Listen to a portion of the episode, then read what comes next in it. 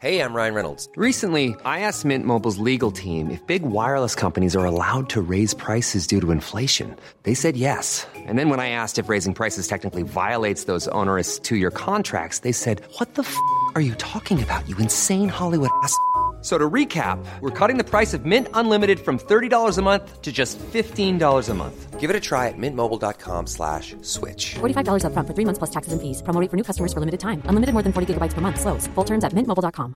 There's never been a faster or easier way to start your weight loss journey than with PlushCare.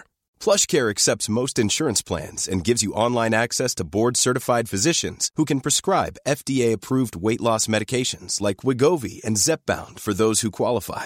Take charge of your health and speak with a board-certified physician about a weight loss plan that's right for you. Get started today at PlushCare.com/weight loss. That's PlushCare.com/weight loss. PlushCare.com/weight loss.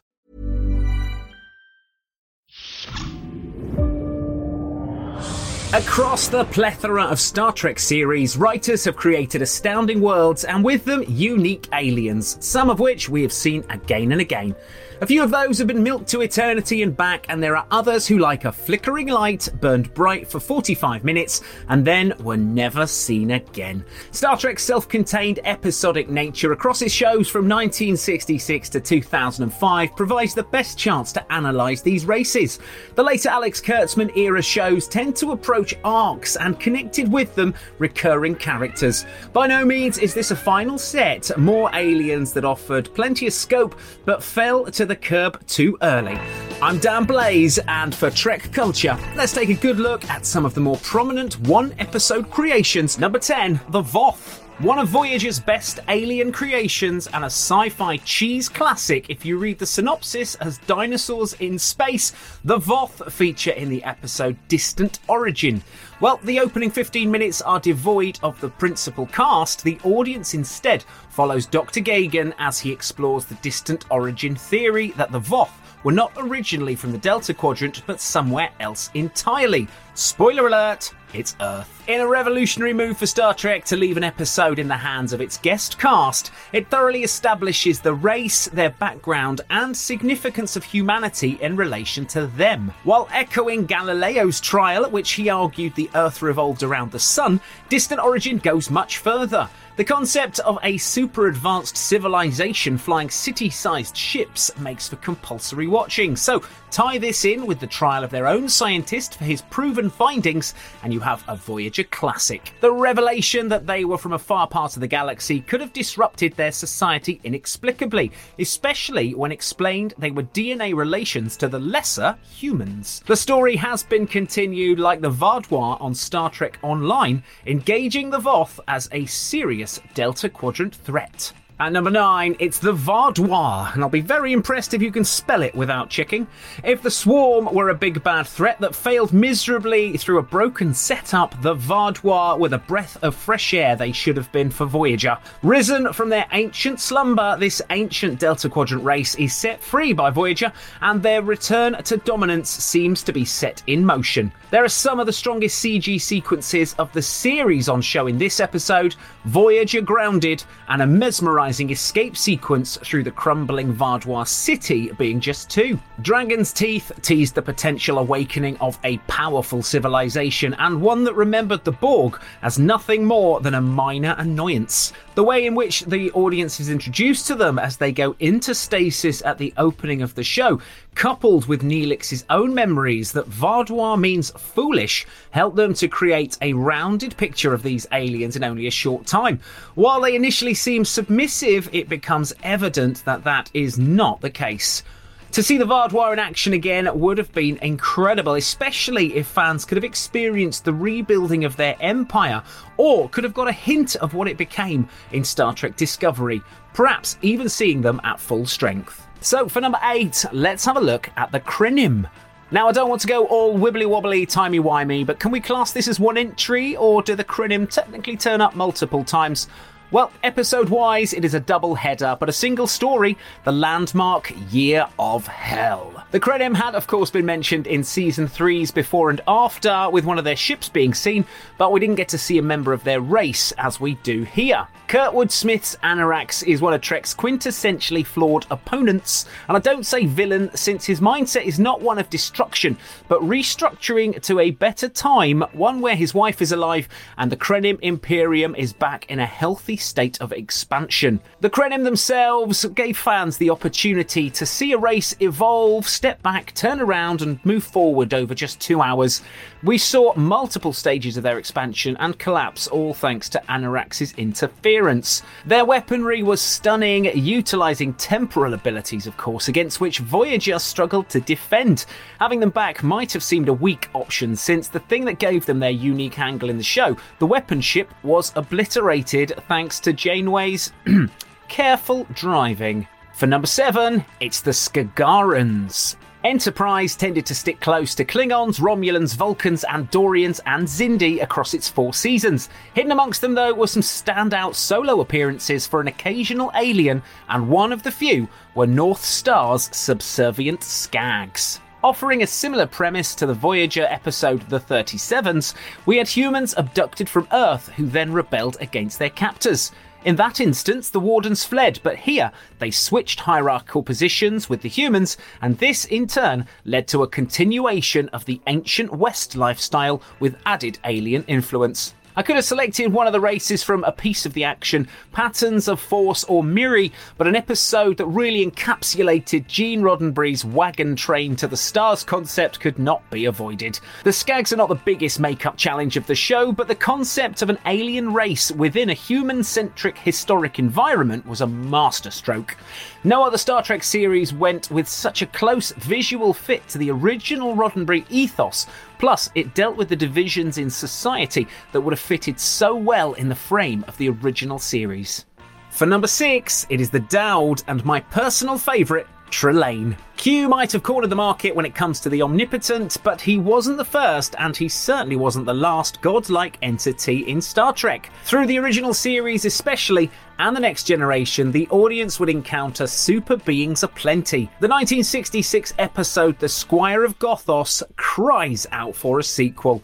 With a lively performance from William Campbell as Trelane, he would prove a worthy opponent for Kirk. The first of 2 roles Campbell would take in the franchise, the second of course being Koloth. His powers weren't all he made them out to be. However, that has not dampened the suggestion that Trelane was a Q, but only in non-canon materials, and if you're a reader, I thoroughly recommend Peter David's book Q Squared. It remains one of my favourites. But of course, after Q and the Lady Q produced Little Q to end the Continuum Civil War in Voyager's episode The Q and the Grey, Trelane's immaturity could well be because he is the offspring of another Q coupling, and because time and space hold no boundaries for them, he could well cross paths with the original series crew, and perhaps his easy defeat by Kirk meant he was kept home while the other Q were allowed to go out and play across time and space. In a similar vein, the Dowd, Kevin Uxbridge, also made a fleeting appearance in The Next Generation. He managed to wipe out not just a ship full of Husnok, but their entire race in a fit of rage. In a very Kirk-like move, Picard left him to wallow in his remorse and never went back to check if he was okay. But who's to say that Kevin stuck around with the recreation of his wife and their stunning home? Number 5, the Conspiracy aliens. How can you discuss one-shot aliens without probably the biggest missed opportunity of them all? The creatures from The Next Generation's first season installment, Conspiracy, confirmed that the show could deliver quality and danger in one satisfying package. Conspiracy depicted the first big internal threat to Starfleet and the Federation of this era, and contains some genuinely chilling moments. Lunch is a bit more lively than Riker and Picard were expecting, for one, and there's a graphic exploding Dexter Remick under intense phaser fire after he's chewed up a stop-motion bug. Even with that, these aliens mark a big step away from what fans of Kirk, Spock and McCoy might have expected, and tested the water for other threats on the horizon. The penultimate episode of the first season even ends with a signal sent out into the depths of space, teasing that we might see them again. Non-canon works have since speculated that the aliens featured were an evil offshoot of the Trill, since they seem to inhabit bipeds in a similar way, but this has never been borne out on screen. Good theory, though. For number 4, let's catch up with the Kazinti. Mentioned in the Picard episode Nepenthe, the Kazinti have passed into Star Trek lore thanks to their one and only appearance in the animated series The Slaver Weapon. Their striking pink outfits were a key part of the lasting endearment with fans in an encounter that was without Kirk for the first time ever. The Kazinti were a product of opportunities that could be done with animation back in the 1970s, but were not possible in live action. Today, both are more feasible and could lead to a return of this popular feline alien race. For a group that was only ever in one episode of the animated series, they clearly struck a chord with fans. However, their background is still quite unclear, leaving a lot of open ground for future writers. In comparison to humanity, their timeline is somewhat messy, with First Contact's warp flight causing all sorts of issues in relation to their apparent war with pre-warp humanity. Interestingly though, this war is the reason that the Kazinti are not allowed to possess weapons, although Riker's concerns, enough to raise the household shields, suggest otherwise. In at 3, the Niburians. The Niburians are a fairly primitive pre-warp civilization, distinctive for their white, plaster-like skin and dark eyes. They're not yet ready for first contact and are portrayed as having a strong religious belief system at the core of their society. But hey, not that Kirk is bothered with that when it comes to saving their populace from an imminent and brutal volcanic eruption. The chase through the red foliage with spears and arrows whistling past Kirk and McCoy made this a very memorable and a highlight of the film that divides opinion. To be truthful, it was quite the experience in 3D, and I went to watch this on opening weekend at the IMAX and genuinely dodged one of those arrows. The introduction of the Niburians gave the second reboot movie a cold open, very much in keeping with a regular episode. It would have been interesting to see them again in Beyond, perhaps having developed their beliefs more around the Enterprise that they unfortunately witness rising from the ocean. Number 2, it's the Horta. This is one of the great classic creature designs from the original series, and in essence is just a bloke lying on a board with wheels covered in foam. Amazing. But don't let that put you off, because this silicon-based life form was the first serious non-humanoid alien Star Trek attempted. For an era without the wonders of CG, this was a big step forward in imagination. Both the Gorn and the Tholians would receive upgrades from the visual artists on Enterprise, but the Horta would not be as fortunate. This was as high concept an alien as 1960s TV budgets could allow, and still expressed everything that Star Trek was about. She added herself ably to a list of misunderstood creatures that ultimately weren't as evil and obsessed with killing as the story suggested. While the Horta never turned up again in an episode of the show, it has been utilised in Star Trek novels as a crew member on at least 2 occasions, the USS Darwin in Dyson Sphere, and more recently the USS Titan in Taking Wing. And at number 1, the Swarm. Built as a potential new big bad for Voyager, the Swarm offered up all the mystery and danger that an audience would want from a brand spanking new race.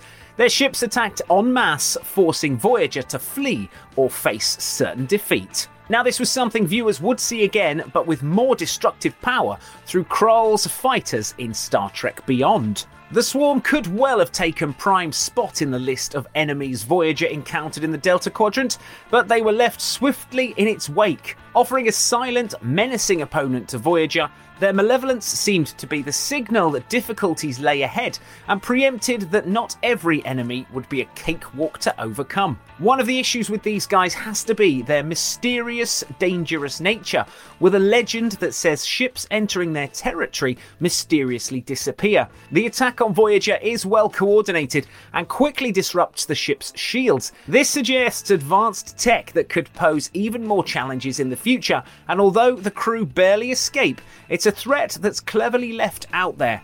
Unfortunately, the Borg would arrive later in the season and fill that precise same role more effectively. Ever catch yourself eating the same flavorless dinner 3 days in a row? Dreaming of something better? Well, HelloFresh is your guilt-free dream come true, baby. It's me, Keke Palmer. Let's wake up those taste buds with hot, juicy pecan-crusted chicken or garlic butter shrimp scampi.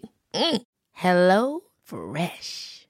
Stop dreaming of all the delicious possibilities and dig in at HelloFresh.com. Let's get this dinner party started. Hey, it's Paige DeSorbo from Giggly Squad. High quality fashion without the price tag. Say hello to Quince. I'm snagging high-end essentials like cozy cashmere sweaters, sleek leather jackets, fine jewelry, and so much more. With Quince being 50 to 80% less than similar brands. And they partner with factories that prioritize safe, ethical, and responsible manufacturing. I love that. Luxury quality within reach. Go to quince.com/style to get free shipping and 365-day returns on your next order. Quince.com/style. Imagine the softest sheets you've ever felt. Now imagine them getting even softer over time. That's what you'll feel with Boll & Branch's organic cotton sheets. In a recent customer survey, 96% replied that Boll & Branch sheets get softer with every wash. Start getting your best night's sleep in these sheets that get softer and softer for years to come. Try their sheets with a 30-night guarantee. Plus, get 15% off your first order at bollandbranch.com. Code BUTTERY. Exclusions apply. See site for details.